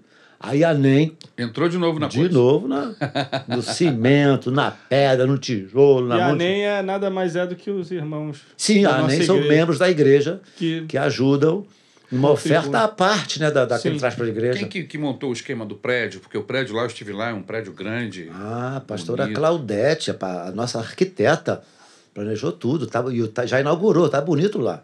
Então, eu, eu repito, Legal. se você quiser, quiser um pouquinho melhores e maiores informações, pode entrar no Google, chamar ASCAC ou Associação Cristã de Apoio à Criança, ou ligar para o 26710300, que é o nosso telefone fixo da Igreja em Caxias, da Igreja em Caxias, que a gente informa, dá melhor, melhores e maiores informações. Tá aí uma boa sugestão se você tem condição de ajudar e quer ajudar uma instituição que é séria. Séria. E você pode fazer, pode investigar, vai lá no site, vai, vai lá no Instagram. no Instagram, Uhum. Procura, coloca lá no Google Ascac, que o Google vai te levar, você vai, ver o trabalho sério que é feito Vale ali naquele lugar. É muito bom. E crianças estão sendo transformadas, não é? É, você diz, ah, mas é um número tão pequeno, mas é de pouquinho que a gente vai fazendo E a o- obra e de O Deus. que a gente vê que o interessante é que a- a- o que é feito não atinge apenas a criança, Atinge a comunidade inteira. a, comunidade, a família e a comunidade, entendeu? A gente vê mudanças assim. A pessoa que dormia no, no chão. Que, que, quer saber? A bem da verdade, verdade seja dita, se aproxima de Deus, ele transforma a cachaça em leite. É. Tem gente que não, acredita que Jesus transformou água em vinho. Ele transforma cachaça em leite. A pessoa que usava cachaça não Deixa- usa mais cachaça. deixa de Ela beber usa cachaça. leite. E aí sobra o dinheirinho pro, pro, pro, pro, pro, pro colchão. É. E- entendeu? E a gente já chega lá. Para de fumar. Para de fumar. Por que Legal. gastar esse dinheiro daquilo que não, que não é pão? Não é? Diz Isaías 55, me parece. Isso. Então, a coisa começa, Deus começa a prosperar de uma forma ou de outra. Não estou falando aqui de prosperidade, de ter carro novo, é. morar na, no recreio, não é isso não. Mas a vida da pessoa muda, ela, ela, ela- ela É passa a ter aquilo que o dignidade. Davi falou, né? Fui moço, hoje sou velho Nunca e vi. nunca vi um, justo, desamparado. desamparado. Nem a sua descendência Nem a sua descendência mendigar o pão. Deus. De uma forma ou de outra, Deus prospera a vida da pessoa, dá, traz dignidade. É isso mesmo. A pessoa- Imagina a próxima geração, porque são 200 e quantas crianças? Em média, 250. Em média, 250. Daqui a alguns É. anos, 250 novas pessoas com princípios, Valores. valores Muda a naquela sociedade. sociedade ali, naquela região, cara, isso faz muita Estou falando, essas três crianças que passaram para a faculdade federal estão fazendo história. É. Outras crianças vão se inspirar, brilhando. vão se inspirar nessas Sim, crianças. sim. Uma coisa assim, simplesmente É de celestial. arrepiar. Maravilhosa, de arrepiar mesmo, isso aí. Pastor, você já pastoreou a maioria das nossas igrejas. Nós hoje somos 14 igrejas no Ministério da Maranata. Eu acredito que não tem outro pastor que tenha pastoreado mais igrejas é, na Maranata. Você conhece todas as igrejas, todos os lugares. A maioria dos pastores, todos eles conhecem e aprenderam a pastorear com você. Porque você é o pastor mais antigo, depois do pastor Não Paulo fala, Brito. não fala assim. Mas, mas é Já verdade. vem, já vem o Highlander de novo. Mas é por isso que é o Davi a lenda, né? a lenda. A maioria dos pastores aprenderam com você e com o pastor Paulo Brito a pastorear a igreja. E aí vem a pergunta. Quantos anos você tem? Isso não é de Deus. De todas as igrejas que você pastoreou, rapaz, como é que foi pastorear uma igreja que tinha pegado fogo? Caramba, rapaz. Rapaz, explica pra gente esse negócio da. Caramba, houve, houve um eu- problema lá. Eu ia elétrico. casar naquele ano, É. lá no meio. A nossa igreja é do Meia, Rua Adriano, número 115. 105. 105 115. 115. É. é. A igreja pegou fogo, houve um curto lá no, no prédio. Foi numa segunda-feira à tarde, não é isso? Isso. Foi. Ah, pegou fogo, o teto da igreja caiu, veio abaixo. Perda total. Graças a Deus foi numa segunda-feira, não tinha ninguém. lá. Segunda-feira, é, é, é, Igreja vazia. igreja vazia, ni- ninguém ficou ferido, ninguém se feriu. Devia ter três, quatro funcionários na igreja que estavam É, em outro lugar. exatamente, é. Então, é, prejuízo apenas Material. Físico. material, material. físico, material. É. Mas foi dramático, é, dramático. O que você quer saber? Não, porque você. lidar com, com os membros da igreja, né? Porque foi uma comoção, né? É difícil, porque vai reunir aonde agora? A igreja é capacidade do quê? 600 pessoas? Mais ou menos, 600 pessoas. Você vai agora para um salão de festa para 150 pessoas, não foi? Aquele salão de festas? Foi. Apertadinho. Não, aquele salão de festa ele entrava 400 pessoas ali, rapaz. 400? 400 É. cadeiras. É. É. Então, Fica é tudo apertadinho. apertadinho, apertadinho, né? É. Então fica dif- difícil, né? Mas aí é, é, o seguro, graças a Deus, a igreja estava com tudo em dia, O seguro em dia. demorou um pouquinho, o seguro sempre demora um pouquinho, né? Sim. O seguro pagou, e a bem da verdade é que a, a reforma ficou melhor, né? Foi- Temos até elevador para levar o- a pessoa de- com necessidades especiais do, da, da garagem Do térreo pro, pro templo. E é uma igreja pujante hoje, né? na igreja pujante. É. Graças a Deus. Quer que eu fale o quê? Alguma coisa sobre isso? Não, né? não, não, foi só curiosidade, porque é, é, é, o incêndio teve uma proporção. E nessa época, o, o- agora não posso, não posso deixar de falar. Pode falar, Fala. pode O, falar. o, o padre nos ofereceu a- o salão de festa da igreja dele. O padre Antônio, Da mesma rua. da mesma rua. Isso, eu soube Ele disso. ofereceu para nós o salão de festas da igreja Ele, dele. ele ficou tocado né, com É, o você incêndio. Ficou, ficou, ficou sensibilizado. Então, Foi notícia no, no foi, foi notícia. saiu Então, no, no ele chamou a gente para conversar e ofereceu o salão. E, o, o- foi de uma gentileza, né? Ele, ele, Foi. ele ainda falou que ele sabia que nós não tínhamos, não tínhamos o hábito de ter imagem, mas ele tiraria as imagens para nós ficarmos à vontade. Foi É, um. foi muito gentil. É, foi muito gentil. é, foi sensível. É, foi sensível, é, porque é, é, infelizmente, infelizmente, às vezes tem igrejas cristãs torcendo para outra cristã também se, eh, se dar mal. Não dá certo. Não dá certo, entendeu? A gente vê uma pessoa que, não, que tem uma, uma, um- uma, uma, uma, uma visão teológica diferente da nossa, Sim. mas nem por isso eh, deixou de prestar um socorro, um auxílio, não é isso? É. Não, não, não disse, não pensou assim, ah, que bom, agora eu vou ser o soberano aqui, entendeu? Tentou ajudar. Aí nós nos, nos tornamos amigos. Que beleza. Tanto na inauguração ele foi lá, correu tudo bem. Eu estava lá. Ele foi lá, vocês honraram ele É, lá muito pelo legal. carinho, pela gentileza dele. Foi, foi um momento muito, especial. Legal. E não precisou usar. Não precisou, porque nós tínhamos. Tínhamos o salão de não festa que acabou. Não precisou usar, mas se precisasse usar, as portas estavam, as portas estavam abertas. Agora, deixa eu falar, porque eu disse no início que o pastor Davi, ele é internacionalmente conhecido. Vamos falar um pouco das suas viagens. É, eu queria entrar nesse assunto. Das suas, suas idas ao Pastor exterior. Davi pelo mundo. Lote Pastor 15, Davi já teve. Jardim Pô, Metrópolis, fazer São um, João de Meriti. Um, um, um, um pastor, pastor Davi on the road. Aperte até Cortando os caçar. Estados Unidos né, com, com a Harley Davidson. Vai ser legal. né? Não, mas você já teve em Angola, você foi a, a- ao Oriente Médio? Vietnã, Vietnã. Vietnã, não era o Oriente Médio. é- Vietnã é, e. Você foi a Vietnã, Bangkok lá naquela... Foi, Bangkok. Isso. Esteve também em Israel já, pelo Israel. menos uma ou duas vezes. Então, um homem viajado, internacional. Mas Conta com- pra gente essa experiência de Angola, A Angola, de Bangkok, de, de- Angola foi simplesmente assim maravilhoso, porque Você tinha um sonho, um Não, projeto eu de tinha ir, um né? sonho. Eu sempre, eu sempre, eu nunca tive sonho de conhecer nem Israel, nem Estados Unidos. Eu nunca tive esse sonho. Eu sempre quis ir mais pro lado da África, né? Sim. É, eu, eu tenho um pezinho na África. Então eu sempre quis, nunca sonhei nem conhecer Israel, nem Estados Unidos. Eu queria conhecer a África. E surgiu uma oportunidade de, do pastor Henrique César, pai do pastor Ronald. Sim. Ele formou uma equipe para irmos evangelizar. O objetivo era evangelizar. O objetivo era esse. Fazer ar livre. Fazer Qualquer tipo de evangelização. Evangelização. Perfeito. é, ficar na rua de nove da manhã às seis da tarde. O objetivo era esse. Nós ficamos um ano nos preparando, nos reunindo de 15 em 15 dias, um ano, bolando essa viagem. Então, nós, Legal. com 23 pessoas, nós ficamos um ano de 15 em 15 dias. O objetivo é esse, esse, esse. Não, não é turístico, esse, esse, esse, esse, esse. Vocês topam e fomos então.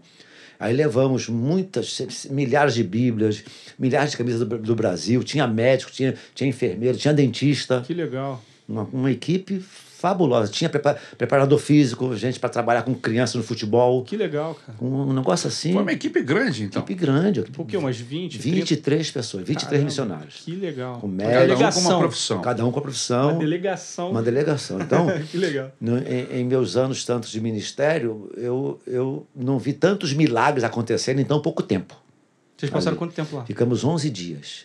Bem rapidinho. É, 11 dias. Nós Saíamos 9 da manhã, voltávamos 6 da tarde, todos os dias. Quente, muito quente. É, é- é- é interessante que E cada um sustentou, cada um se autossustentou, vamos dizer na- assim. nós, nós nos sustentamos. Nós, nós, cada um pagou a sua passagem. Passagem, e, hospedagem, e, tudo e, e- e isso em Angola é, é, é caro, né? Há, há quem diga que os turismos, um dos turismos mais caros é o turismo à África, né? É. São mais caros. As instalações precárias, onde nós ficamos, É, precárias. paga caro por algo. Precária, porém cara. Precária, É, a, porém gente, cara. a gente viveu isso lá em Moçambique. Precária, Depois eu conto. Conta assim. precária, porém cara. Então, começamos a evangelizar. E, e, e o que acontecia é que os angolanos, quando descobrem os missionários brasileiros, eles vêm e seguram a nossa roupa. Aí leva na, na- no tio, leva na tia, leva na outra família, na outra família. E quando nós íamos em, íamos para o nosso alojamento, sem exagero, umas 30 pessoas iam conosco, no- nos levar até o Vocês nosso iam em aldeias assim, específicas? Aldeias ou, também. em lugarejos? nós nos dividimos e fomos a lugarejos também, nos dividimos também. Mas Então, o que acontecia, onde eu, onde eu estava pelo menos, é que quando nós íamos embora, umas 30 pessoas nos acompanhavam até o nosso alojamento. Escoltando você. É, é. Legal. E quando nós eu visitei essa família, visitamos essa família. Aí esse que foi visitado já ia visitar o outro. Eles pediam, aí você dá, dá um Novo Testamento para um angolano na rua, ele pede para você explicar para ele na hora. o que, que é isso? Como é que é? É fácil porque eles falam português, Português, né? é, eu ia falar Então, isso agora. tu tem que ler para ele na hora alguns textos básicos, né? Legal. Explica na hora. Então, eu, eu disse que. O povo angolano, como é que é? pastor? Como assim? Como é que é o povo angolano? É, é bem solto, bem solto. Eles é tipo brasileiro? Mas é, é, é, é mais, é mais mais que brasileiro. mais é. alegre, mais é, animado. Muito mais. É, é impressionante. Malemolência. É, caras dançam, né? Apesar do- do- da, da situação precária, Sim.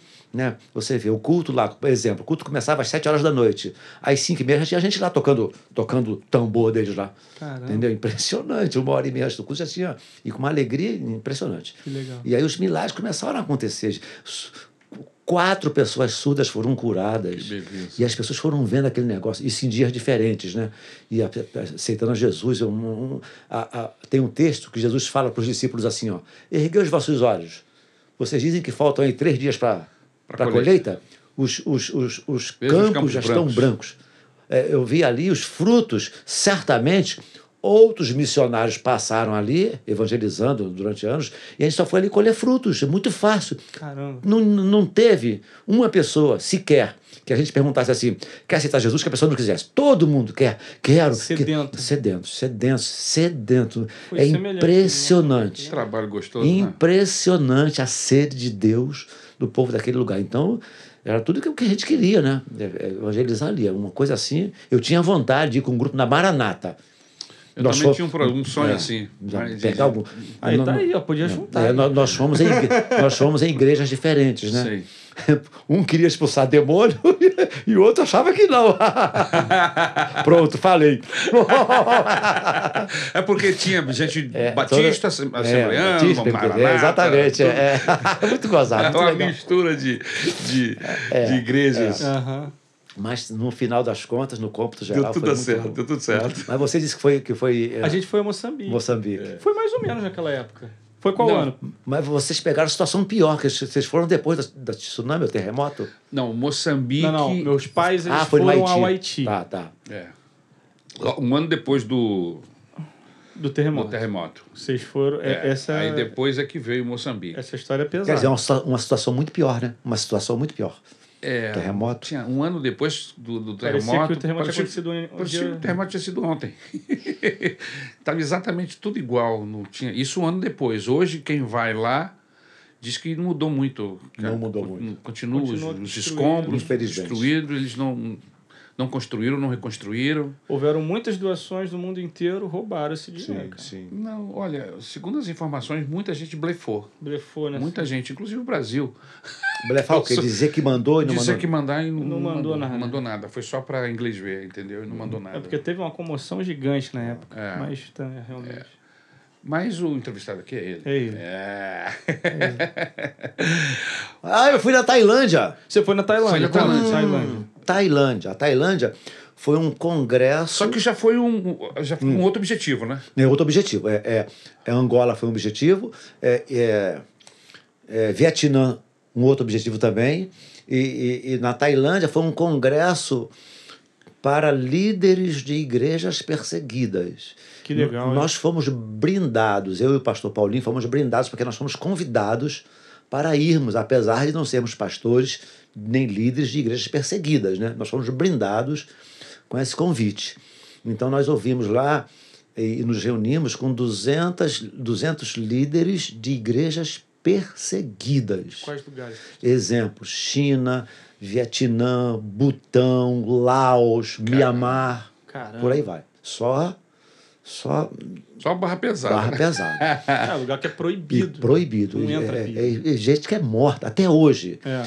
Você que está nos vendo e ouvindo, saiba, ainda hoje existe a igreja perseguida. É. A igreja que morre, preso. que estão presos, que morrem, igrejas que são, que são é, é, incendiadas, pastores que são mortos, crentes que são mortos em praça pública. Hoje, Sim. isso não é mito, isso é uma realidade. Em Angola você foi levar evangelho. Nesse É. lugar você foi levar consolo. É, é, é, eu não entendi, fala novamente. Em Angola você foi levar salvação. É, né? é, Evangelização. É, é, isso. Em, em isso também. Tailândia, Tailândia levar e, e, e Vietnã, né? Vietnã, Vietnã. eh, nós visitamos uma igreja perseguida lá no Vietnã, no, que não tem hora para o culto começar, não entra pela porta da frente. É, para vocês terem uma ideia, Quando você diz não tem hora para o culto começar, você quer dizer o quê? é porque a autoridade não pode ficar sabendo que existe uma reunião sistemática de um grupo. Eles- Eles vão lá e acabam com a reunião. Entendeu? Então, Que é proibido. É proibido, é proibido. como é que o povo se junta? Tem a, tem, tem a igreja oficial, que tem. É um esquema meio 007. É, né? é, é, é exatamente. Totalmente Tanto, misterioso. tanto que a- o próprio pastorzinho, pastor da igreja lá, estava receoso de nós irmos lá. Sim. Porque em sete anos da igreja, sete anos ou oito anos de, de existência da igreja, nós fomos os únicos dois convidados. Eu e o pastor Paulinho Brito. É não pode convidar ninguém. Não pode convidar. Vocês têm que ter autorização do, do, do Estado, no caso? no caso dele, não. Não. Vocês Não- entram como turista. No, No país. No país, sim, no país. Agora, é, na, igreja, na, igreja perseguida, é, é, é, é na, é na camuflado, é, na- entendeu? Você tá. É, Alguém, alguém que tá te levando. O, o próprio pastor fica, fica, fica receoso, porque aí nós perguntamos a ele, uma igreja lá com o quê? Com 40 membros. Qual o índice de membros que foram presos? 60% dos presos já foram. Dos, dos, membros. dos membros já foram presos. Foram presos. O pastor tem uma caixinha de, de dinheiro para pagar fiança para o membro sair da, da cadeia, entendeu? Então a igreja é perseguida mesmo. Tem a igreja oficial a igreja é perseguida. E a- nessa igreja, a gente não foi lá pregar o evangelho, realmente não. Foi levar consolo. Levar consolo. Levar Caramba. consolo. Uma experiência assim, sui generis, que você não sai da tua cabeça. Porque Isso- é, é você abraçar a pessoa, só em, só em abraçar a pessoa, já existe uma, uma, uma, uma, uma, uma manifestação do Espírito Santo de Deus. Não precisa pregar. Ah, Muito pelo contrário, eles, é que tem- eles que têm que pregar para nós, né? É, é isso É. mesmo. Eles é que pregam para nós. Tanto isso, essa experiência você viveu tanto na Tailândia como em No Vietnã. no Vietnã. É, é, é, na, na Na Tailândia, Tailândia foi o congresso. congresso, nós ficamos só ouvindo, né? E já no Vietnã, não, nós falamos para esse Foi, grupo. foi na prática. Na prática, exatamente, na prática. Tanto que eu sou mais queimadinho, né? Aham. Você, você, você é mais clarinho. Você é ficar atrás do carro, porque você chama atenção. Aham. Foi o que aconteceu com o Paulinho, o Paulinho. pastor Paulinho. Ir no banco de trás, porque se a, se a polícia vê. Paulinho eu- branco do olho eu, azul. Eu, eu, de longe, eu sou um vietnamita. Entendeu? É verdade. Dentro do carro, eles não. não Você é local, você se é, mistura. É, é, exatamente, exatamente. Então eu, eu fiquei de boi de piranha. Desculpa a expressão. Entendi. Mas é uma experiência fantástica, né, pastor? Ah, inclusive, a SCAC recebeu uma doação da- dessa igreja. Que legal. Eles mandaram. Foi a primeira, a primeira, a primeira oferta deles para uma instituição de crianças carentes. Caramba, que Eles bonito. fiz- fizeram uma oferta, o dinheiro do Vietnã, um dinheiro muito, muito de, De baixo valor. baixo valor. É. né? Aí deu um pouquinho, o pastor fez a segunda oferta Caraca, que legal. com o dinheiro deles, do dinheiro deles. Aí nós pegamos aquele dinheiro, trouxemos né, o dinheiro, transformamos em dólar, transformamos em real e demos a oferta para as CAC.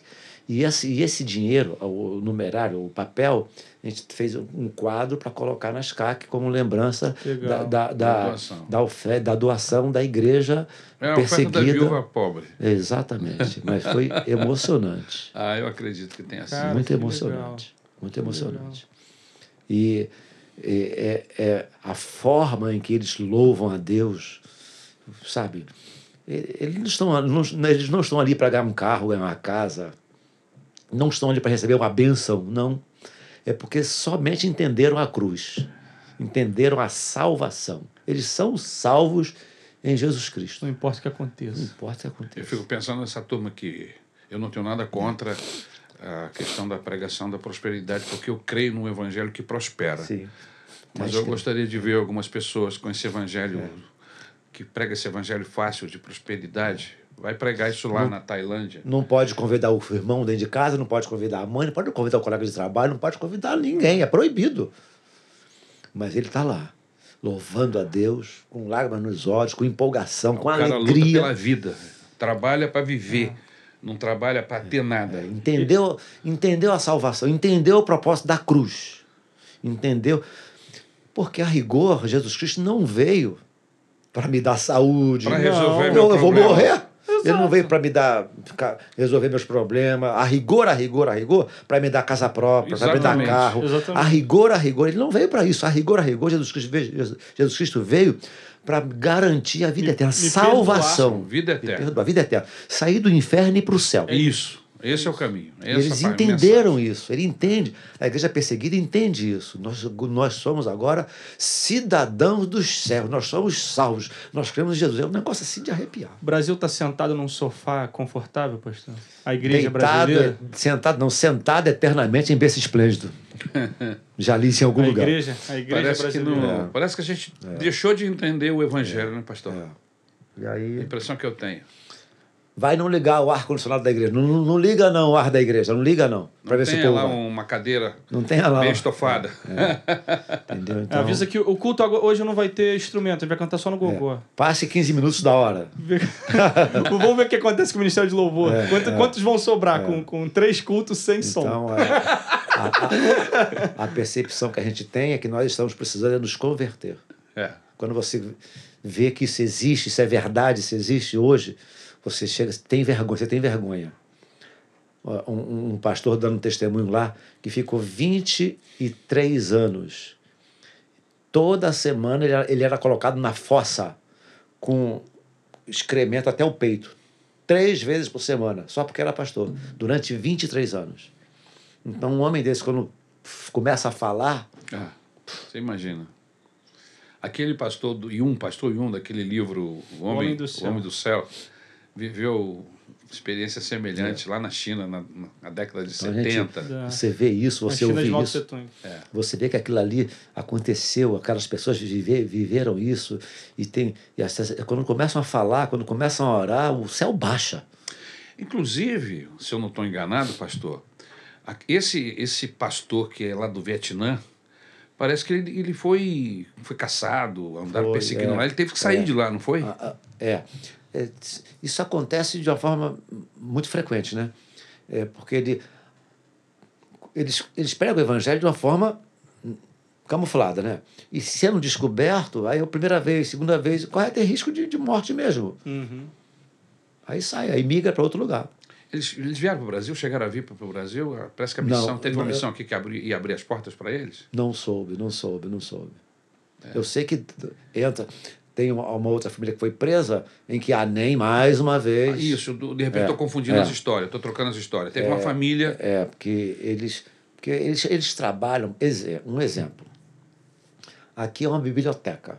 É uma biblioteca de fachada. E ele é, é, é, recebe famílias que estão sendo perseguidas. Sim. É- é- é- é- de vez em quando, uma dessas famílias são plotadas, são pegas novamente. E no- quando nós estávamos lá, uma dessas famílias, com um casal e três crianças, crianças de 9, 11, 12 anos, Pessoas convertidas, evangélicas. foram presas, trancafiadas, porque foram pegas lá. Com Bíblia. É, exatamente.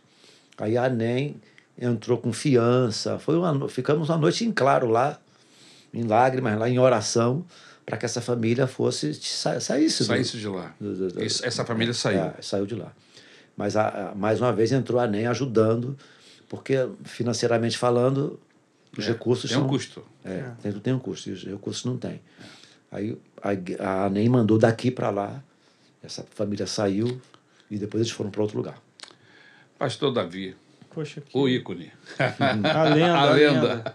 Olha, a gente podia ficar aqui conversando a Mais- noite toda. mais que duas sei- horas, tranquilo. O pastor Davi tem umas histórias aí que ele anda, ele faz, o, ele, ele, ele, ele faz umas viagens curtas, vai, às vezes vai mergulhar. E Caraca, ainda tinha isso. ainda tinha Pô, isso, o cara é mergulhador. Mergulha, mergulha há 23 anos. Vamos lá? A gente já mergulhou com ele. Uma vez, uma vez, uma vez. uma vez Não gostaram, não, né? Foi muito Não, legal. gostamos, a água tava fria. Foi muito A água legal. estava fria. Arra- Arraial, a água é fria, arraial. Arraial Mas é é muito fria. legal, né, pastor? Minha paixão. É. Eu mergulhei. Sensação de ver o mergulhar. mar por, por baixo. vocês mergulharam, vocês mergulharam em Arraial, né? Foi, ali é, a- é Eu, o. eu é a- tive uma oportunidade muito boa. Em, é em a, Cancún. é nossa Cancún, né, cara? É a nossa A- Cancún. Arraial é nossa Cancún, eu- cara. Pra, que- pra quem não sabe, eu sou nascido e criado em Duque de Caxias, tá bom? Ok. Baixada Fluminense, com muita honra. Mergulhei em Cancún. Olha aí. Cancún, Cancún. Cancún, Cancún mesmo. É, é visibilidade de 40 metros. É incrível, né? É incrível, é incrível. É, é- é surreal mesmo. E aí, você teve em Israel, você andou por aquelas áreas, tu não, não deu vontade de levar o equipamento para mergulhar no Mar não, Vermelho, eu não? tive vontade. Não, diz que o Mar Vermelho. É, tem, é. um, tem um. Não, É, mergulho lá eu diz que é vontade, é, 40, é. 60 metros, é um dos lugares mais, Parece que tem Haifa, um lugar que de mergulhar também. mais é maravilhosos lindo. É, no mundo. Tem, não tive oportunidade, não. É. Mergulhei no Mar Morto. Mar- numa funda. Uma outra afunda.